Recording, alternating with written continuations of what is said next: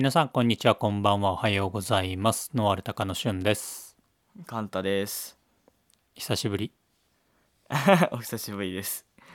なんかずっとここはい1ヶ月くらいか、はい。一人でやってたりとかうちの奥さん登場させたりとかやってたけど 一人は話しにくいそうでねすね。話しにくいですね。なんか緊張しちゃいます。どうしても。なんかねなんだろうねあとなんか話し方が真面目になる。性格が現れますね、多分。なんだろうね。まあすうん。いいんだけどね。たまにはこう真面目がっつり真面目路線でやってもいいんだけど。ああまあでもこう収録は短くなっちゃうよね。だいたい30分くらいで終わってたから。ー、なんか、こう、話が続かないというか、この、会話がないんで、まあね聞き手がいるといないとではだいぶ違うからね、うん。調べたことをずっと喋ってるみたいな。ああそうそうそうそうだからなんか一人でやってるなんかラジオの人とかまあポッドキャストでもいるけど、はい。い、やすごいわって思うわ確かに。ちょっと僕は無理でしたね。そうねよく話が続くよねっていう感じよね。そうですね。なんかそんな出てこない一人だと 言葉が。そうそうそうそう、ね。なかなかねやっぱりこう相づちっていうのはねやっぱり必要だからね。まあカンタも役立ってますよ。相づち大事です。聞き手とはい。話し手がいると。まあちょっとね繁忙期でまあ収録できないわけではなかったけれどもなんかちょっとね、まあ、休みが合わなかったりとか同じ会社だけど。そうですね。なかなかタイミングがなかったですね。収録する。毎日毎日顔を合わせてるんだけどね。確かに。そうですね。顔合わせてるんですけど。まあまあまあまあ。まあそういう時もあるまあまあさまそうですね。はいまあまあということで、今回くらいからまた2人で復活していくっていうような感じでやってきますんでよろしくお願いします。はい。お願いします。はい、じゃあ今日は何の話題？今日はえっと有機ジャスについてちょっと話していこうかなと思いまして。有機ジャスについて。有機ジャスの闇を話すっていう、闇 を話さないけど YouTube のタイトルにするんだったらなんかそういうタイトルになりそうな感じだけど。まあでもなんかこうねあのーまあうちの会社としてはその有機ジャスを基本的に取得して有機っていうまあ野菜を作ってるけれどもはい。まあ常日頃から思うことがやっぱりいっぱいあるわけだ。まあまあ実際にやってみるとあれ？みたいな、まあまああるよね。まあまあまあありますねっていうことについて話していきたいっていう感じ、そうですね。ちょっと、まあ、取得してるからこそ分かるとこをちょっと、そうね。まあ、は話していこうかなっていう。はい。か語り合っていこうかと。はいはい。どうぞどうぞ。じゃあ。まあとりあえず有機ジャストはをちょっと軽くはい。紹介しますね、知らない人もいるかもしれないからね。そうですね。はい。まあいこの農林水産省の一応ホームページ見てるんですけど。はいはい。それに書いてあることだと有機食品の JAS に適合した生産が行われることを登録認証機関が検査をしその結果認証された事業者がこの有機 JAS というマークを貼ることができるでこの有機 JAS のマークがないと,、えっと有機とは言えないですよ。そうだね。でこれは一応 JAS 法っていう法律にのっとったものなんでこの違反をするとまあもちろん認証の取り消しとかひどい場合は罰金とかになったりする場合があります。まあいわゆる法律違反になってしまうと。そうですね。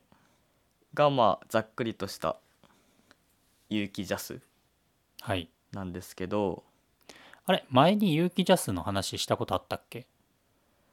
いやないんです。ギャップは前話したんですけどあ有機ジなかったっけ？ャスは有機ジャスないですないです。話してないと思いますよ。はいはいはい。まあじゃあその有機ジャス今はまあ有機ジャスのね定義みたいなものを話してくれたけれどもまあもしひ知らない人がいたらと思ってちょっと補足でえっとまあ今その日本で作られてる野菜っていうのは大きく3つに分けることができるよね。えっと観光栽培と特はい。別栽培と有機栽培、はい。で今カンタが説明したのはその有機栽培っていうものはい。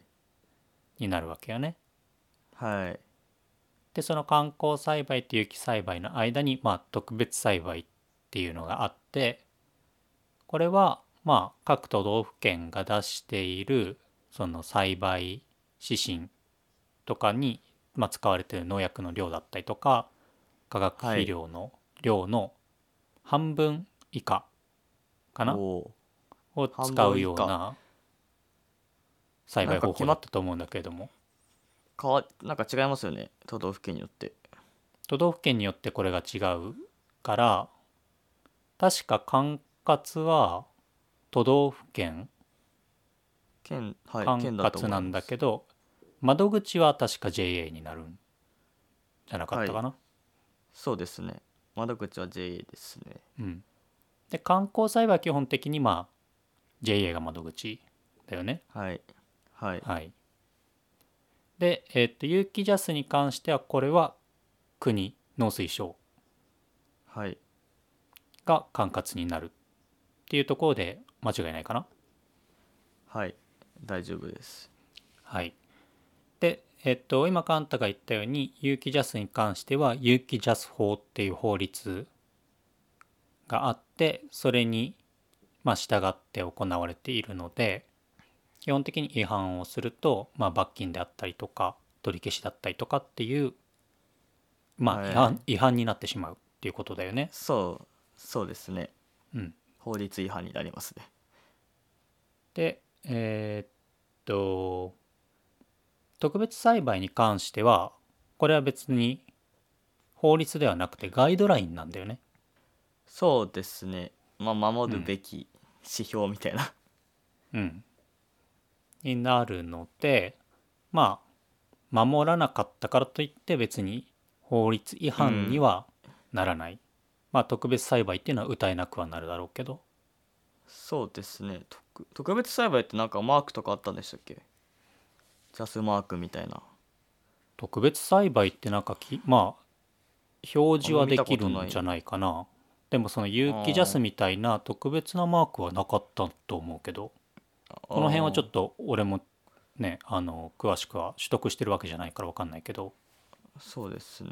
うんでなんか結構こう話題になる無農薬っていう表記に関しては 確かこの特別栽培のガイドラインに載っていて、はい。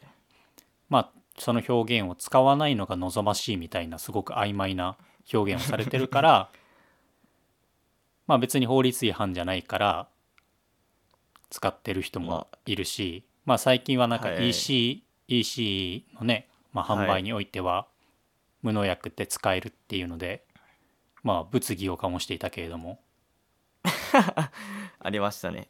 うん、無農薬論争が。そうね。まあそれはちょっと他の方々にちょっと 話題はお譲りするとしてまあ今日はちょっとその有機栽培の話っていうことだよね。はい。実際に実際にこう取得してみてまあまあよく言われるのが雪ジャスいるかいらないかっていう、うん。まあ、それこそ販売方法とか、まあ、規模にもよると思うんですけどそれは。うんうん。まあなんであまりこの一般の人農業あまり関わったことない人は、まあ、あんま雪ジャスを知らないのかなっていう、まあそうですね。そもそもなんかこう有機栽培をした野菜をこう大々的に売ってるスーパーとかってあんまり少ないとは思うんですけどね。昔は、うん。昔はとか今まあスーパーとかにこうコーナーとして設けられることはあると思うんですけど。ああ有機のね。はいけどなんかその有機野菜メインのスーパーってそんなにないなと思って。海外とか結構あると思うんですけどまあ結構都内とかに行くとまあそういう有機専門まあ有機をこうメインで取り扱っているスーパーっていうのは出てきてるみたいだけど、まあ、はい。そこで取り扱ってるものが全てじゃあ有機ジャスを取っているかって言ったら多分違うと思うんだよね。ああそうなんですか。取ってないあーまあそれは店によって違うか。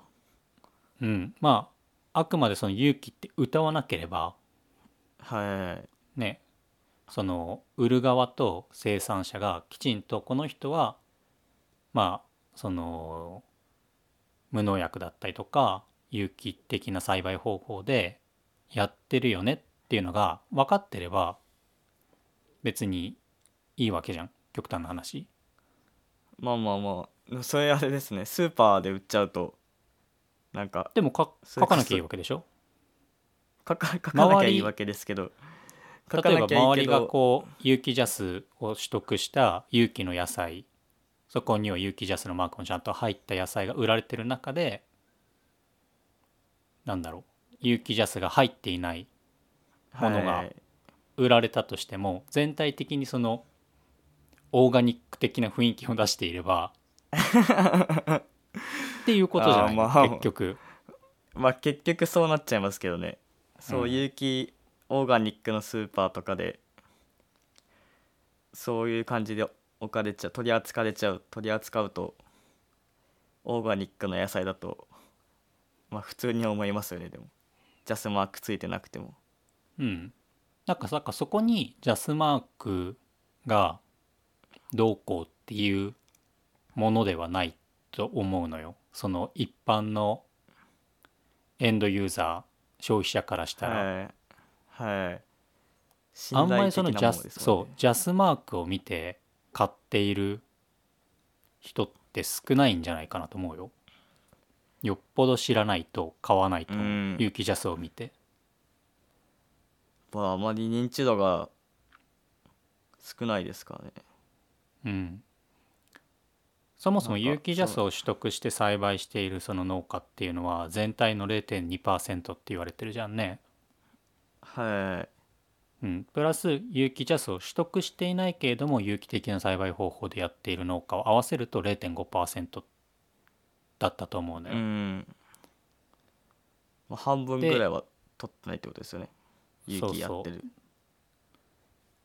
でそれをその有機ジャスを取得したまあ有機栽培っていうのの割合を1%まで押し上げようっていう目標だったと思うんだけど。はいはいはい。確かね。確かに確かに。うん。でもそれを押し上げたとしても1%じゃん？まあ99%は有機じゃない観光ですからね。うんうん。まあどうなんですかね。でも増えてるとは思うんですけどね有機をやりたいっていう新規就農者は多いみたいなんで有機をやりたいっていう新規就農者は多いけど有機ジャスを取得してやりたいっていう新規就農者とは限らないじゃん。まあそうですね、うんほとんどの人は問わないと思いますねそうそう。でほとんどの人は必要ないと思うのよ。うん取ってる身としても。流通をさせない限りはいらないのかなと思うんで流通をさせるかどうかというよりもお客さんが必要かどうかだよね。求めてるかどうか。あうん、うちの場合は完全にそのお客さんが求めてるから。ー流あー。でもなんかあれじゃないですかね。流通するときにそのまあ流通の仕方がいろいろあると思うんですけどそれこそスーパーとかに卸すときにうんジャスマークがないとどうやって信頼するのかなと思いますけどね。スーパー仕入れる側は。うんうんうん。その道の駅とかだったら自分で出店するじゃないですか。うん。でスーパーとかってその生産者の顔が見えない状況だと思うんですよね。普通普通というかまあ多くの場合は。まあそうだろうね。なんかそこでそのまあほとんどの人は疑わないと思うんですけど この有機野菜はいや農薬使ってるかもしれないとは思わないと思うんですけど。うん。仕入れる側としてはこうジャスマークとかあった方がいいのかなと思うんですけどね。仕入れる側がそれをきちんとオーガニックとか有機って歌って売りたいんだったらまあないとダメだよね。うんうんうんうん。はい。うんでもまあ。そうやって歌って売ってほしいのは生産者だよね。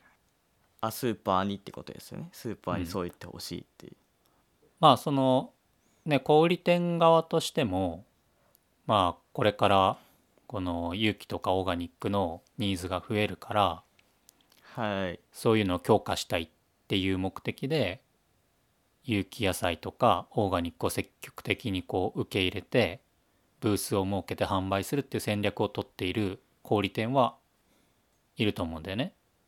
はいでそういうところがまあその店のポップとかでオーガニックとか有機とかを歌って販売を積極的にするんであればはい有機ジャスを取得している農家から仕入れるのがまあ無難だよね。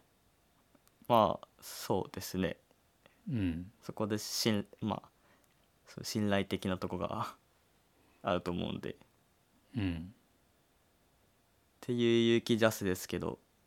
はい。というなんか僕。はい。なんか僕が一番思ったのはその、認証団体によってその基準が違うっていう。まあ基準というか見解が異なるみたいのが多いよね。あーそうですねかかなんかその法律として定められてるけど見解が異なるってどういうこと？って思っちゃうんですけどうん。なんかその辺あやふやなんだなっていうなんかねなんでだろうねって思うよね。統一してよって思うんだけど。統一した方が管理する方も楽だと思うんですけどうん。なんか結構グレーなとこをこう攻める認証団体もあるじゃないですか。うんうんうん、まあそのそうね。グレーグレーがあっていいのかっていう。まあグレーは黒なんじゃないかっていうね。そうですね。なんかその辺なんかどうなのかなっていう。うーんなんでそういう事態が発生するのかっていうのがなんていうかな。うん。まあ一つは今のその有機ジャス法自体の問題はい。があるなと思っていてはい。あまりにも細かすぎるところとあまりにも曖昧すぎるなっていうものがあるんだよねやっぱり。あーあーはいはい、うん、そこそんな細かくする必要ある？でもこここんな曖昧でいいんだ？みたいな。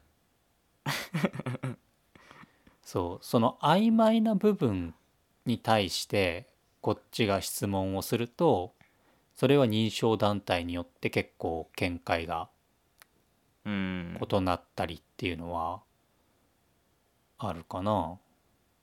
そうですね。なんか具体的に最近思ったなんかその曖昧さとかある？えっと思ったのはあの有機ジャス取得するには工作放棄地だと1年間でいいんですけどうんうん。農薬とか使ってると、まあ、2年間空けなきゃいけない。うん。でその例えば有有機的管理、まあ、有機の管理をし始めてから1年間経つと有機ジャスではないんですけど転換期間っていう、もう、まあ、うん。転換期間っていう、まあ期間があってでその転換期間は有機ジャスではないんですよね。まだ2年間経ってないんで、うん。でそれを例えばの話ですけどこう転換期間の野菜をとその有機ジャスの野菜をまあ混ぜて売ったとした場合うん。とそれは有機ジャスじゃないものが入ってるんで普通ジャスマークはつけられないと思うんですよね。うん。この有機野菜っていう証明のやつを。うんうん。それそれをえっと裏に記載すればジャスマークをつけられるっていう団体といやつけられませんっていう団体があるっていう。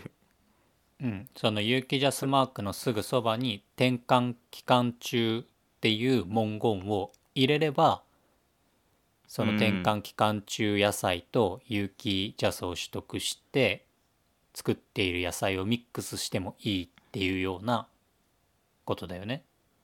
そうですね。そこ結構じ重要なところだと思うんですよね。うん、ジャスーク。れがをそう団体によってうちの見解ではダメとか。そう。そううちの基準ではダメみたいな。はい。うん、ことをまあ言うわけよ。そうでもなうちの会社なんかはね複数の団体が絡んでるから、拠点によってね、はい。でそうするとその拠点によって見解が変わってきちゃうからはい。どうなのよっていう話。ちょっとなんかどっちを信用すればいいかっていううん。問題になってきますからね。なんか結構要なところだと思うんでこのジャスマークをつけるとこは。そうね。そこそれをつけれるかかつけれないかであのかで本当に面倒くさい作業をみんなやっているわけじゃん。多分 有機ジャスを取得している生産者の方だったらわかるけれども。はい。こんなことしなきゃいけないのっていうことをそうですね。やるわけじゃん。それは認証をもらう時の手続きもそうだし認証を得た後の毎年検査が行われるわけだからそれに対しての記録であったりだとか管理っていうのはまあ本当に手間がかかるわけよね。そうです。お金もかかりますし。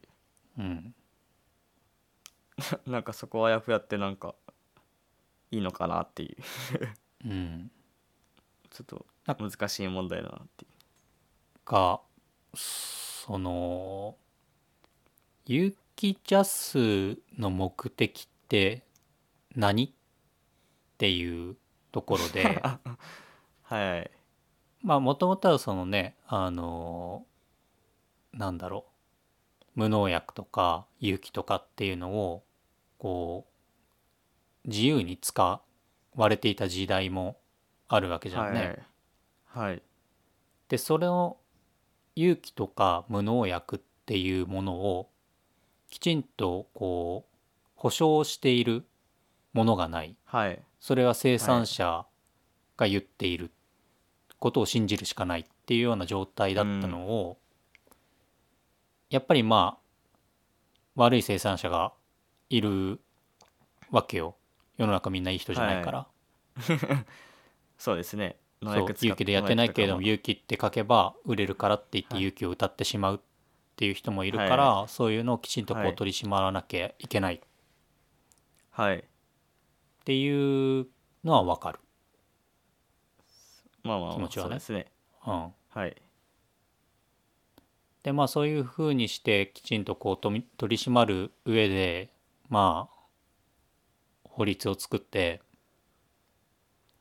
きちんとやっているわけだが、はい。きちんとやってきちんとその有機きちんとしたその定められたも方法にのっとった栽培をしている有機農家を増やしていこうっていうことうがん。目的だと思うんだけど、はい。増えないよ。こんな こんな 法律だと。誰もやりたくないもんだって、現にやってる人が少ないわけですしね。うん。いやだってさ毎年毎年そうなんか少しずつこう変わっていくわけよね。はい。うん。あの前は良かったものが次の年はダメになってるってことがあるわけよ。はい。なんかそういうのをやってしまうと別にそのなんだろう基準をなんだろうこう優しくしろとかっていうわけではないけどはい。あまりにもその難しくしちゃっているというかまあ、複雑ですよね。うん。うん何のためにこれやってるの？とか何のためにこれ禁止されてるの？みたいなこともあったりするじゃんね。うん。そうですね。うん、例えばそのねあのすごくん？って思ったのがあの成分解マルチの使用禁止問題、はい。うん、あれってその成分解性のマルチをまあすき込んだ場合はそれはまあなんだろう。土壌の中に入れるものは土壌改良資材とかそういうものに分類されちゃうからはい。確かいけなかったんだと思うんだよね。はい。うん、せうん。別にでも成分解マルチはうん。うん。科学なん。科学的なものでは。まあ科学的に合成されたって言えば科学的に合成されたんだろうけれど、目的が何なのっていうのがわからないんだよね。その有機ジャスの。目,、まあ、目的とはもうそれこそさっき川崎さんが言った。うんこの勇気で歌えなくするうんこ、とが一番大きいとは思うんですよね。いや本来ねその有機の目的というか有機の栽培をする目的ってこれは個人的な意見だけれどもはい環境に対してのインパクトをなるべく抑えることじゃないのかなと思っているのよ。世界的に見たらそうですね。うん。ただねなかなか、うん、やっぱりこうやっていてすごく思うのは観光以上に環境に対して負荷かけてないかなって 思っちゃう時が まああるわけよ。まあまあまあまうんあ、そうですね。そう農薬が使えない分そうなんかねこうベタ掛け資材を使ったりとかマルチを使ったりとか、いわゆるこうプラスチック資材を大量に使わないとなかなかこう栽培が難しいっていう現状があるじゃんね。うん、うん、うん、つ作る段そのせいあん？資材が作られる時に相当環境に負荷を与えてますからね。うん、っていうのもそうだし廃棄物の量がすごいよね。まあまあまあ もうゴミはそうですんね。うん、っていう多分その環境に対してのなんだろう配慮というか環境を目的とするっていうところが日本の有機ジャスにおいては抜け落ちてるのかなうん、と思ってあまりにもその科学的なものを使わないとか科学的なものを使わないことが食の安心安全につながるっていう論調が強い強すぎる法律になってないかなとは思うのよ。あうん。ーなんか僕卒業論文の時に少しだけ雪出すのを調べたんですよ。ああ卒論の時はギャップが中心だったよね。ギャップ中心でちょっと雪出すのも調べたんですよ。うんで。その時にあのー有機ジャスを取ってない有機農家に会いに行ったんですよ。うんうん。こう僕の大学校の地区では結構有名な有機農家さんに行って「なんで有機ジャス取らないんですか?」って言ったら、うん。最初の一言目が「あれは有機じゃねえ」って言われてうん。なんか別にそう有機ジャスができる前にも全然有機や有機栽培をしてる農家さんはいっぱいいてもちろんのこと、うんうんで大体そういう人はそのこの有機ジャスで使われる資材うん。うんとかを全然使わずに栽培をしてた、まあ、今もそういう感じでやってるらしいんですよ。うん。それこそマルチとかああいうのも使わずにで有機ジャスって使っていい農薬があるじゃないですか。うんうん。そういうのも使わずにやってたんですよ、うん。まあ、なんでそういう人たちからするとこうジャ有機ジャスで使える資材は圧倒的に多すぎるから。うんうん。あれは まあ有機じゃないという見解をいただきまして。でその時その実際にこう有機ジャスを取得したことがなかったんで何とも思ってなかったんですけど、あそういう考えの人もいるんだなと思ってたんですけど、まあ、やっぱ実際やってみるとこれは環境に良くないなっていううん。とこが結構浮き彫りになってくるんでうん。うんって感じですね。なんか勇気ってやっぱりその考え方とか思想的な部分が強いと思うんだよね。はいで俺はあまりそういうのが好きではないから有機栽培自体には興味があるけどあまりそういう思想的なところには行きたくないのよ。はいはいはいだから有機をやる上では有機ジャスを取得してやる。まあビジネスとして有機栽培をやるっていうのがまあ自分には合ってはいるんだけれども。はい。ただその有機のその本来の目的有機をやる目的っていうところをまあ考えもし自分がそれを考えてはい。有機栽培をするなら多分有機ジャスを取得してやるっていう方法はというか有機ジャスで認められている資材であっても使わないしもし有機ジャスで認められていなくても自分の思想にマッチした有機的な栽培方法であれば多分取り入れると思うの。っていうことは有機ジャスは多分取得できない。はい、ね。そうですねうん、うん、そうですね。そう。だからこの有機ジャスがいるかいらないか問題で言えばそれはもうお客さんが求めてるか求めてないか次第だと思うのよ。そうですね。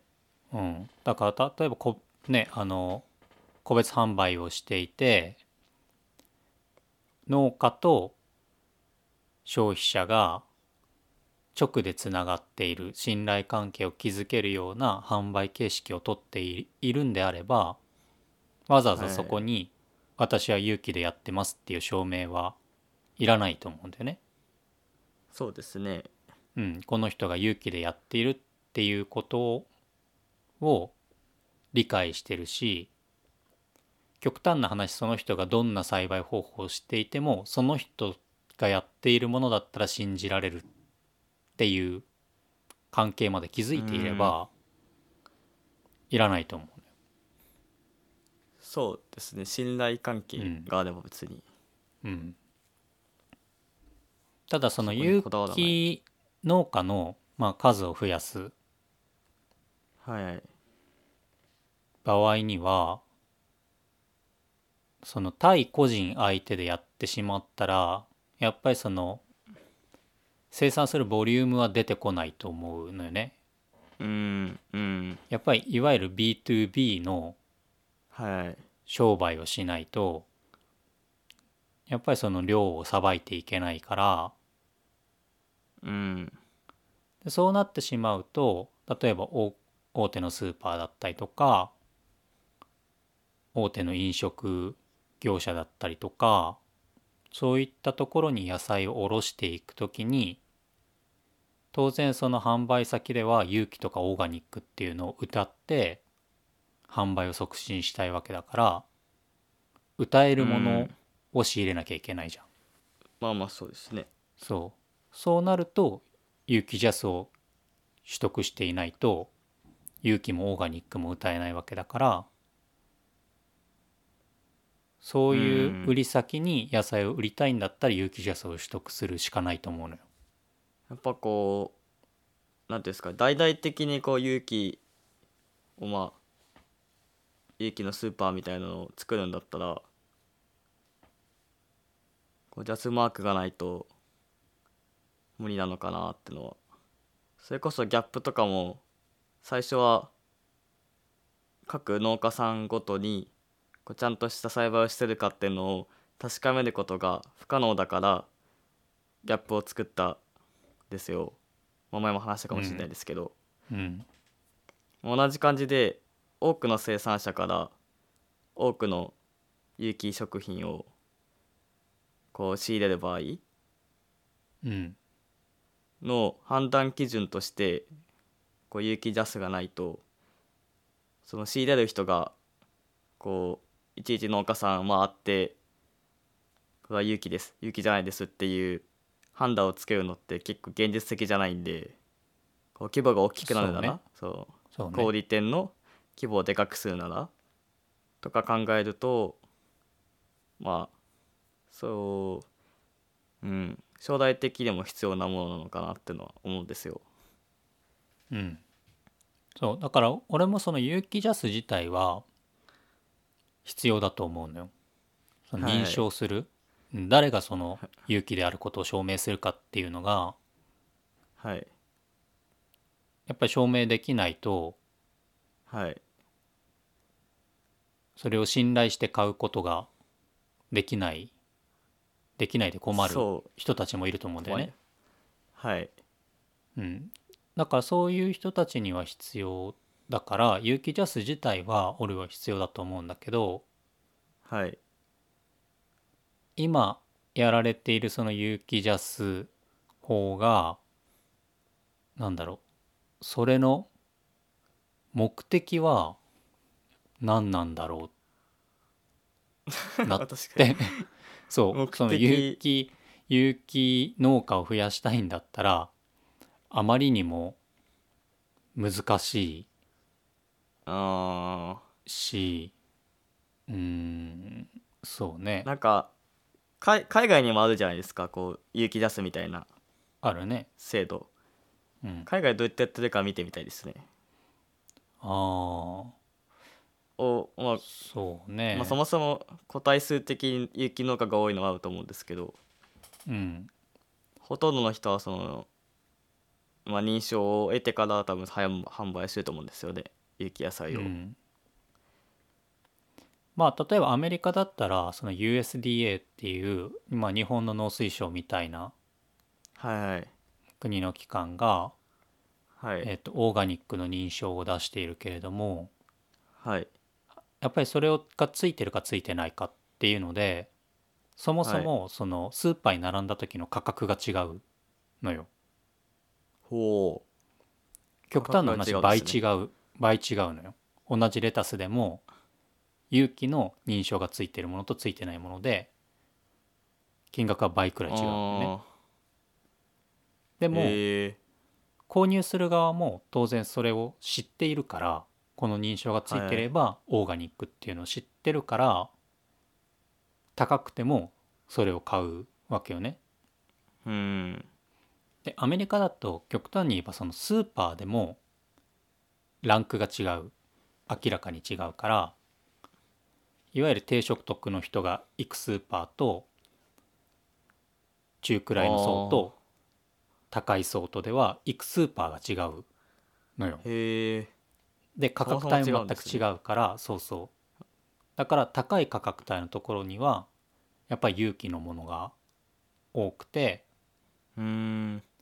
その低い価格低いなんだろう？所得が低い人たちが行くスーパーとはもう値段も全然違う。ということは、まあ、作る側にもメリットがあるわけだよね。それだけ勇気の認証を取って作ったものが2倍3倍の値段で売れるんであればまあ取りますよねそしたら売るよね。はいでもなんか日本の小売りの場合ってそこまでの価格差はつけてないと思うのよ。そうですね観光そのんレタスがじゃあ100円で有機が200円でいいかって言ったらなかなかそれうんいうことにはなってないと思うんだよね。多少は高いかもしれないけど。なんかそこまでそもそも勇気にこだわってる消費者って多いのかなっていう例えばその多くないだろうね100円、100円が200円になって、まあ、それが勇気って分かっててもその200円のレタスを買うかっていうとまたなんかうん。買うニーズはもちろんあると思うんですけどそれはちょっと少ないんかなっていう現状は、うん。まあ、そこ結構海外とかって環境に優しいから買うみたいな考え方もあるじゃないですかまあ環境に優しいそうだね。うん。でもなんか日本は健健康にいいみたいな。健康にいい、まあ、うん。体にいいから購入するみたいな考えだと思うんですよね。うんうん。ほとんどの人は環境のために有機野菜を買おうって考えてる人って少ないと思うんですよね。うん。そもそもそこの、うん、国民性っていうんですかね。うん。でもこう海外との差が生まれちゃってるのかなっていう思うんですけど。国民性そうだね。国民性っていうのもあるしやっぱりその所得の問題もあるかなと思うんだよね。うん。はい、うん。アメリカのその、ね、所得が高い層と日本が高い層ではやっぱり金額が全然違うから。あー。あーそれだけなんかねそうい。食とかにこだわれる、はい。うん、でもじゃあ日本人がねある程度そうのなんだろう平均よりも高い所得だからといってじゃあ食に2倍の金額費やせるかっていったらそうはならないと思うんだよね。ああ食事。ああ、うんそうですね。はい。だから食事に対しての優先度がそんなに高くないのかなとも思うし、はいはいはい。優先度をそこまで高くしなくても質の高いものが手に入ってしまう。それが観光であったとしても。はい。うん、なんかあまりこだわりもないしそこに対しての優先度も高くないしでも割といいもの手に入りやすいし価格も安いし。あっていう状況の中でわざわざ価格を高くした勇気を選択する人は少ないかなと思うんだよね。あやっぱその全体的に品質がいいんですね。うん、観で光そこまでこだだわるんだったら多分農家をこだわると思うのよ。この人から買いたい。はい。はい。でそうなると有機ジャスはいらないよね。うん。そうです。そこ多分そこまでこだわってる人は有機ジャス知ってますよね多分。うん。うん。難しいですね。有機農家を増やすのは。うん。有機農家自体は増えると思うのよ。実際増えてると思うし。有機農家をこうそすなんだろう。積極的に応援するね自治体とかも出てきてるからやっぱりその有機でやりたいってなるとまあ多くの自治体はあまりこう土地を貸すことに積極的にならないと思うんだよね。はいはいはい。そうですね。やっぱりそのね雑草草が生えるし。生え草が生えるし虫は出るし住民とのトラブルは起きやすいし。そうですね。ただそういう中でもそうはい。積極的にこう勇気をやりたいっていう人たちを受け入れてまあその地域の農業を活発化させようっていう取り組みをしてる自治体も出てきてるわけだから。でそういうところには結構若い、ね、生産者の人が増えてきてるっていう話も聞くしだから有機農家自体の数っていうのは増えてるんじゃないかなと思うけどまあいわゆるその日本政府が求めている有機ジャスを取得した有機農家の数っていうのは増えてないよね多う分。んなんかその有機ジャスを取得しない農家さんって多分まあどうやって売ってるかは分からないですけど個人とかで売ってると思うんですよね多分まあ個人で売ってるだろうね。ところにとかなんかその一定数は増えると思うんですけど有機農家がうん。やっぱいつかでこう売る先がないとその個人個人で売るって言っても有機農家いっぱいいたら限界があると思うんですようん。うん。だからやっぱりこうどんどん増やしていきたいんだったらもっと売り先を増やしてあげるうん。有機野菜を、もうなんか大事なのかなっていうその個人だ個人とかじゃなくて、まあ、全国的に販売をできるうん。うん。売り先。でなってくると勇気出す必要だなっていう。うん。から勇気出すを改定するしかないんですかねこれ。うーん。だからその ね現状のその有機ジャス法まあ有機ジャス法というかそのね有機ジャスの基準っていうのがはい。うーんなんかどうなんだろうね。それをこうい緩くしてしまうのも違うのかなとも思うしでも現状のままだったらそれを取得したいって思う農家の数はやっぱり増えないだろうなとも思うしまあ難しいよね。一度こう厳しくしてしまったものを緩くするのって難しいと思うのよ。まあそうですね。うん、その禁止資材とかは多分みんなクリアすると思うんですよ。うんうん。有機栽培してる人は。うん。そういうのは有機出すのが多分甘いと思うんで、うん。まあ、問題はその書類作成とかこの記録管理。うん。だと思うんですよ。からなんかよくギャップのアプリみたいなのあるじゃないですか。ギャップに反映できる管理アプリみたいな。うんうん。あの有機ジャス版が出たら いいんじゃないかなっていう。ああそうねだからあれだねその今の有機ジャスの基準は残したままもうはい一段階低い有機ジャスの認定があったらいいんじゃない？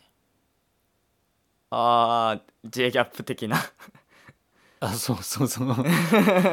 まあそれはそれでなんか問題はありそうだけど。なんか。うん。そ例えばその記録をするとか。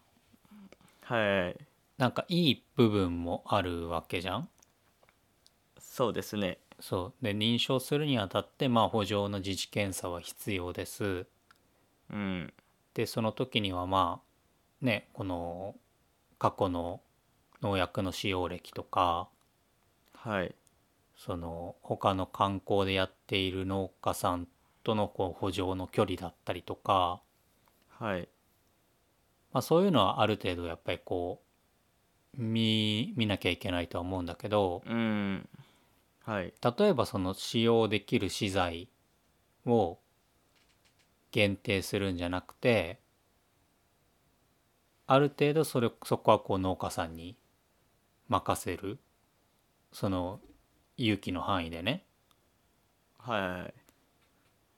でその有機ジャスで定められていない資材を使っている人たちにもある意味その有機農家まあ有機農家というか有機っていう歌える認証を与えてプラスちゃんとその有機ジャス法に完全にのっとった人たちには何かプラスアルファ恩恵があった方がいいのかなと思うのよ。ーあそうです。ねそれ難しいな。うん、いやでもそうでもしないとさ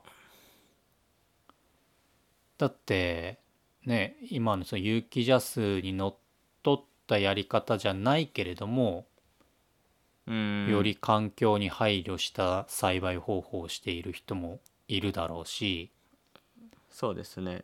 そう思想的にはそっちの人たちの方が勇気だと思うんだよね。はいはいはい。ただそういう人たちは今現状勇気って歌えないわけじゃん。ルールにのっとってやれば。そうですね。それはなんかおかしいなと思うし。うん。うん。まあそういう人たちが取得していないのは別に取得する必要がないって感じてるからだとは思うんだけど。まあそうだと思いますけど、まあ今後のこと考えたらそうですね。そういうのもあった方がうん。もう本当に有機農家をもっと増やしたいなら。まあでも J ギャップ的にって言われたらいらねえなとも思っちゃうな。J ギャップって何なのっていう感じもするしね。まああれはちょっとあれはとか言っちゃうんですけど。うん。ゆるそこやうん。ゆるうん。ゆるくするのもうんまあでも一番中途半端なアジアギャップだけどね。まあ日本が作った。うん。海外向けのギャップなんであまりとってる人少ないと思いますけど。まあでもこの有機ジャスっていうのをもっとみんなが知れば多少は変わってくると思うんですけどね。知るかな？その知ってもらう努力って農水省でしてんのいやしてないと思いますけど。かなあんまりそれを感じないんだよね。うん。まあでも一番そう増やすんだったらみんなに認知してもらった方がうん。いいといいとは思うんですけどあんまりそうですね。生活しててそう体感しないんで。しないね。うん。ロゴがいけてないねロゴがどこがいけてない。もっとでかくすればいいじゃないですかこれ。ちっちゃくてよくわかんないですよね大きさの問題？だってこれ大きさも決まってるじゃないですか。まあ決まってるけどさ。あと、うん、色とかこうみ緑だ緑なんで。緑だと野菜とかぶるんで。いやーなんかねなんだろうな。どうやったら一般消費者の方たちに浸透するんだろうね。えー、もうアピールアピールしていくしかないんじゃないですかね。うん。まあそれこそうんスーパーとかにこのマークについての説明文みたいな。いやデカデカあるよと貼ったり。いやたまに見かけるんだ。あのギャップもそうだしユキジャスもそうなんだけどえ見ます。ユキジャスって知ってますかみたいなロゴを。あー。読まないでしょ。え読まないですかね？もっと。いや読まないでしょ。え？読まないかな？読まないか。興味ないかみんな。うーん。難しいですね。どうやったら増えるかな？いややっぱりロゴが分かりにくいんだと思うよ。一目見てこう 勇気だって分かるものがいいじゃん。えー、やっぱなんだろう。赤とかがいいんですかえ色の問題？ねいやえ色ありませんでも。色とか大きさと色か攻めるね。うん色大きさ。あれ今だってあれってなんて書いて有機ジャスって書かれてんだっけ？なんか「ジャス」って書いてあってなんかうん。葉っぱの形した丸みたいになってて。でその下に有機ジャス認定みたいな。いけてないな。なんかなんだろうな。うーん。うーん。うーん。オリンピックのロゴみたいに公募すればいいのにね ああいやみんなにそしたら宣選んでもらうと。伝効果ありそうじゃん。そうですね。そなんかうそれでニュースとかで。なんか公募しますみたいなのでさちょっとああこう、はいはいはい。CM を打つなりさ広告を打つなりしたらさまあお金はかかるんだろうけど。そうです。なんか広告まあニュースとかでそれこそ農水省の大臣とかが発表すれば。うん。そしたらまあうん。まあやっぱ多少お金をかけないといけないと思うんで。まあ今こんなコロナで大変な時にそんなもんに金かけるなって言われちゃいそうだからさそうですね、うん。まあもうちょっとしたら。まあ認知度上げたいんだったらそうするしかないと思いますけどね。いやそうだと思うよ。本気でこの認知度とかね、浸透させるっていうんであればやっぱりある程度こう対策は打たなきゃいけないし、果たしてその今の勇気を増やすっていうこ目的に対して今の法律がまあいいのかどうかっていうのもやっぱり議論されなきゃいけないと思うし、うん。うん、今現状ね有機ジャスは取ってないけど有機でやっている人たちもちゃんとこう有機とかオーガニックって歌えるような何か仕組み作りがあってもいいと思うし。そうですね。なんか仕組みを作った方が。そう。だだから例えばその無農薬っていう表現をさまあ一般的には使えないわけじゃん。はいはいはい。使わないことが望ましいって言われてるわけだから。はいでも無農薬でやっている人たちはいるわけじゃん。無農薬無化学肥料って。そうですね。やってる人いますね。でその人たちはまあ当然その文言も使いたいよね。ああじゃあ無農薬枠も作った方がいいかもしれないですねそしたら。そうだから無農薬とかさ無化学肥料枠作って認証を与えたらいいんじゃないのかなと思うよ。ああそうですね。なんかちゃんと土壌診断とかして。うん。今のこうジャスジャス有機ジャスってそういうのないじゃないですか。いやなんか探せばいくらでもそんなの抜け道がさあるとは思うんだよ。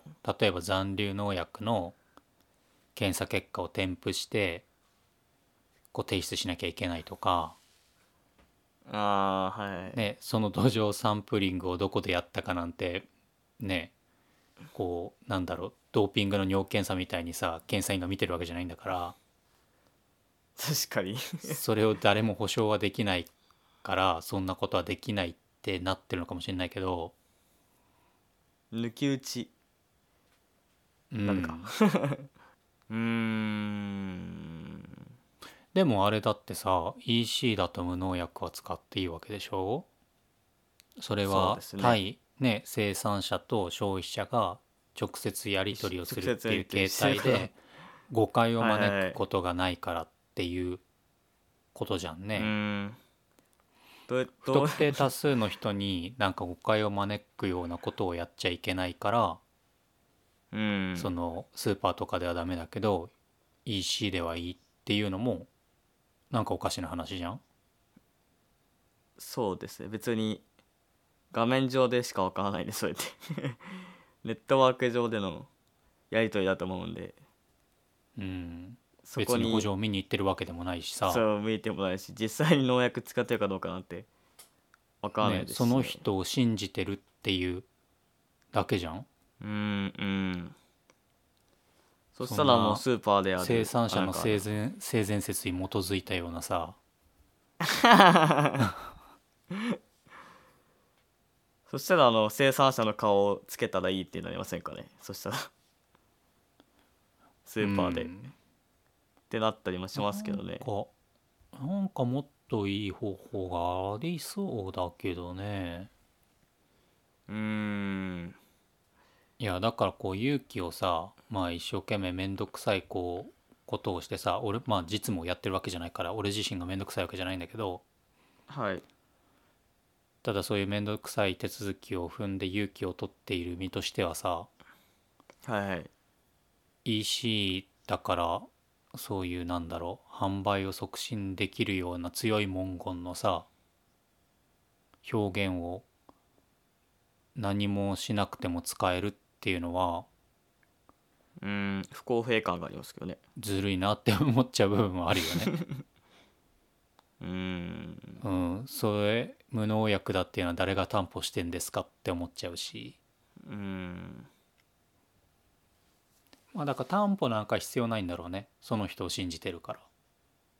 まあそれが担保ですよねもう信頼関係が、うん、そこにそこでもうそこがもう認証みたいなもんですよね多分それはあれなんだろうね。生産者とバイヤーの間で信頼関係があってもスーパーにおいて不特定多数のお客さんに販売する時点でお客さんとうん。農家の間には信頼関係がないからダメっていうことでしょ？そうなんか寂しくね？寂しくね？そんだけ信頼できるのかな？オンラインはあれですか？直接やり取りができるじゃないですか。なんか LINE みたいな。ああはいはいはい。それができるからってことなんですかね？でもそれそれで何も解決しないですけど。うん。いやだからやっぱりなんかねこう設けた方がいいんだと思うよ。もしそういうまあ文言を使えるようにするんであれば。そうですね。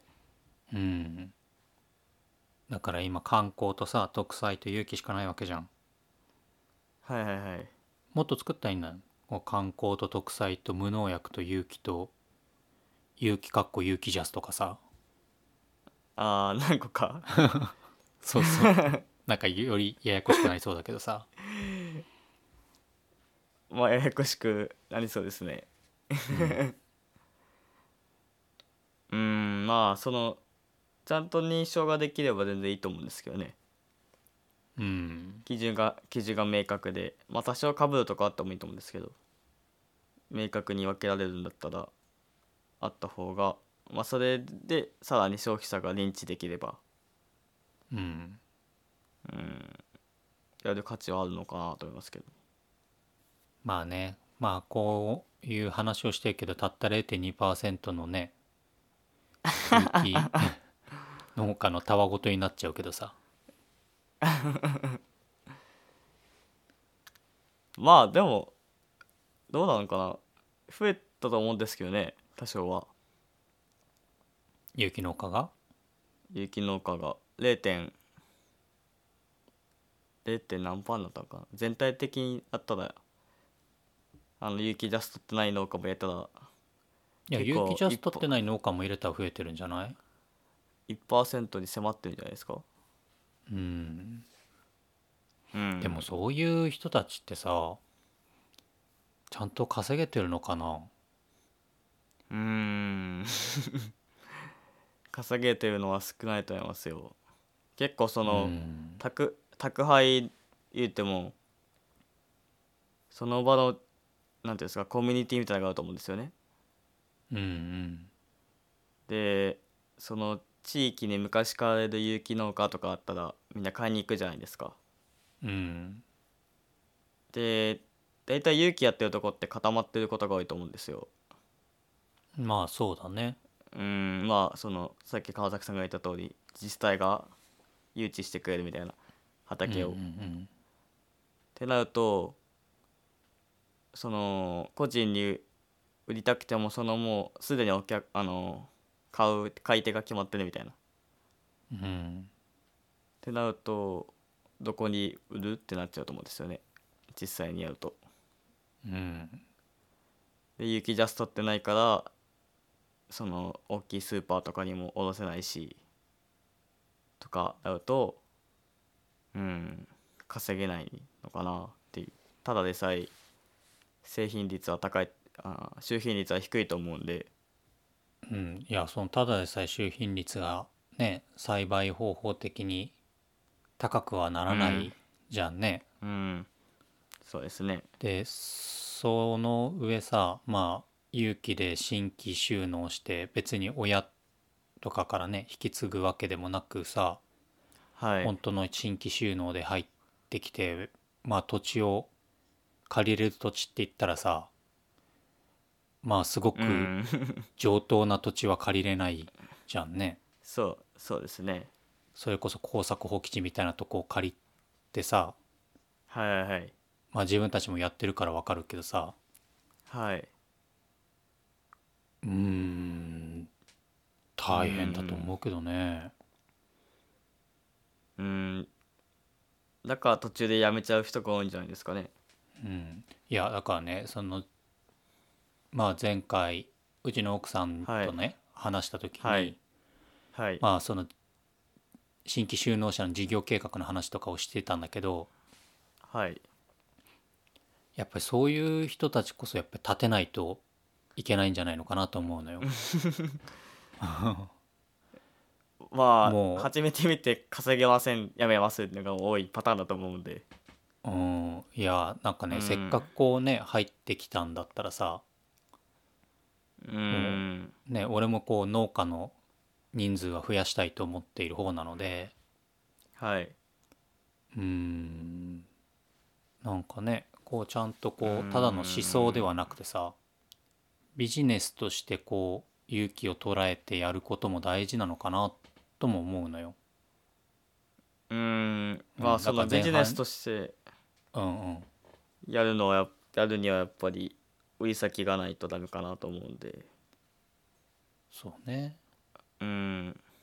僕らは企業でできてるんでまあ売り先は結構あると思うんですけど、うん、一農家が、まあ、大規大規模はまあ難しいと思うんですけど、まあ、ビジネスとして勇気をやるぞってなるとなかなかうん、ハードルは高いんじゃないかなっていうだから一農家じゃなくてやっぱりある程度のこう規模感を持った法人としてうん勇気に取り組むっていう農家の数が増えていかないと、やっぱり全体としてのその勇気っていう、なんだろう有機農家の数っていうのは増えないだろうしでそうういうね法人の相手にする先っていうのはやっぱり小売店だったりとか飲食関係だったりするから、うん。そういうところには有機ジャスを取得して売らないと売りにくいっていうのはあるからはい。結論として有機ジャスは必要です。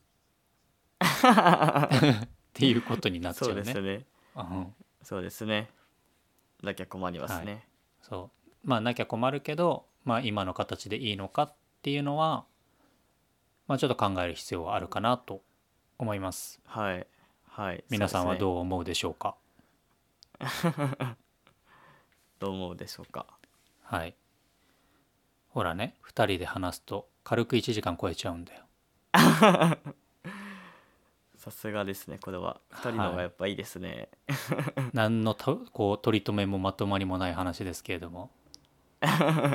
まあそういうポッドキャストだからね。そうですね。はい。じゃあこんなとこでいいですか今日は。そうですねはい。はい大丈夫です。はい。じゃあ今日はこのくらいでまはい。た来週。さよなら。はいさよなら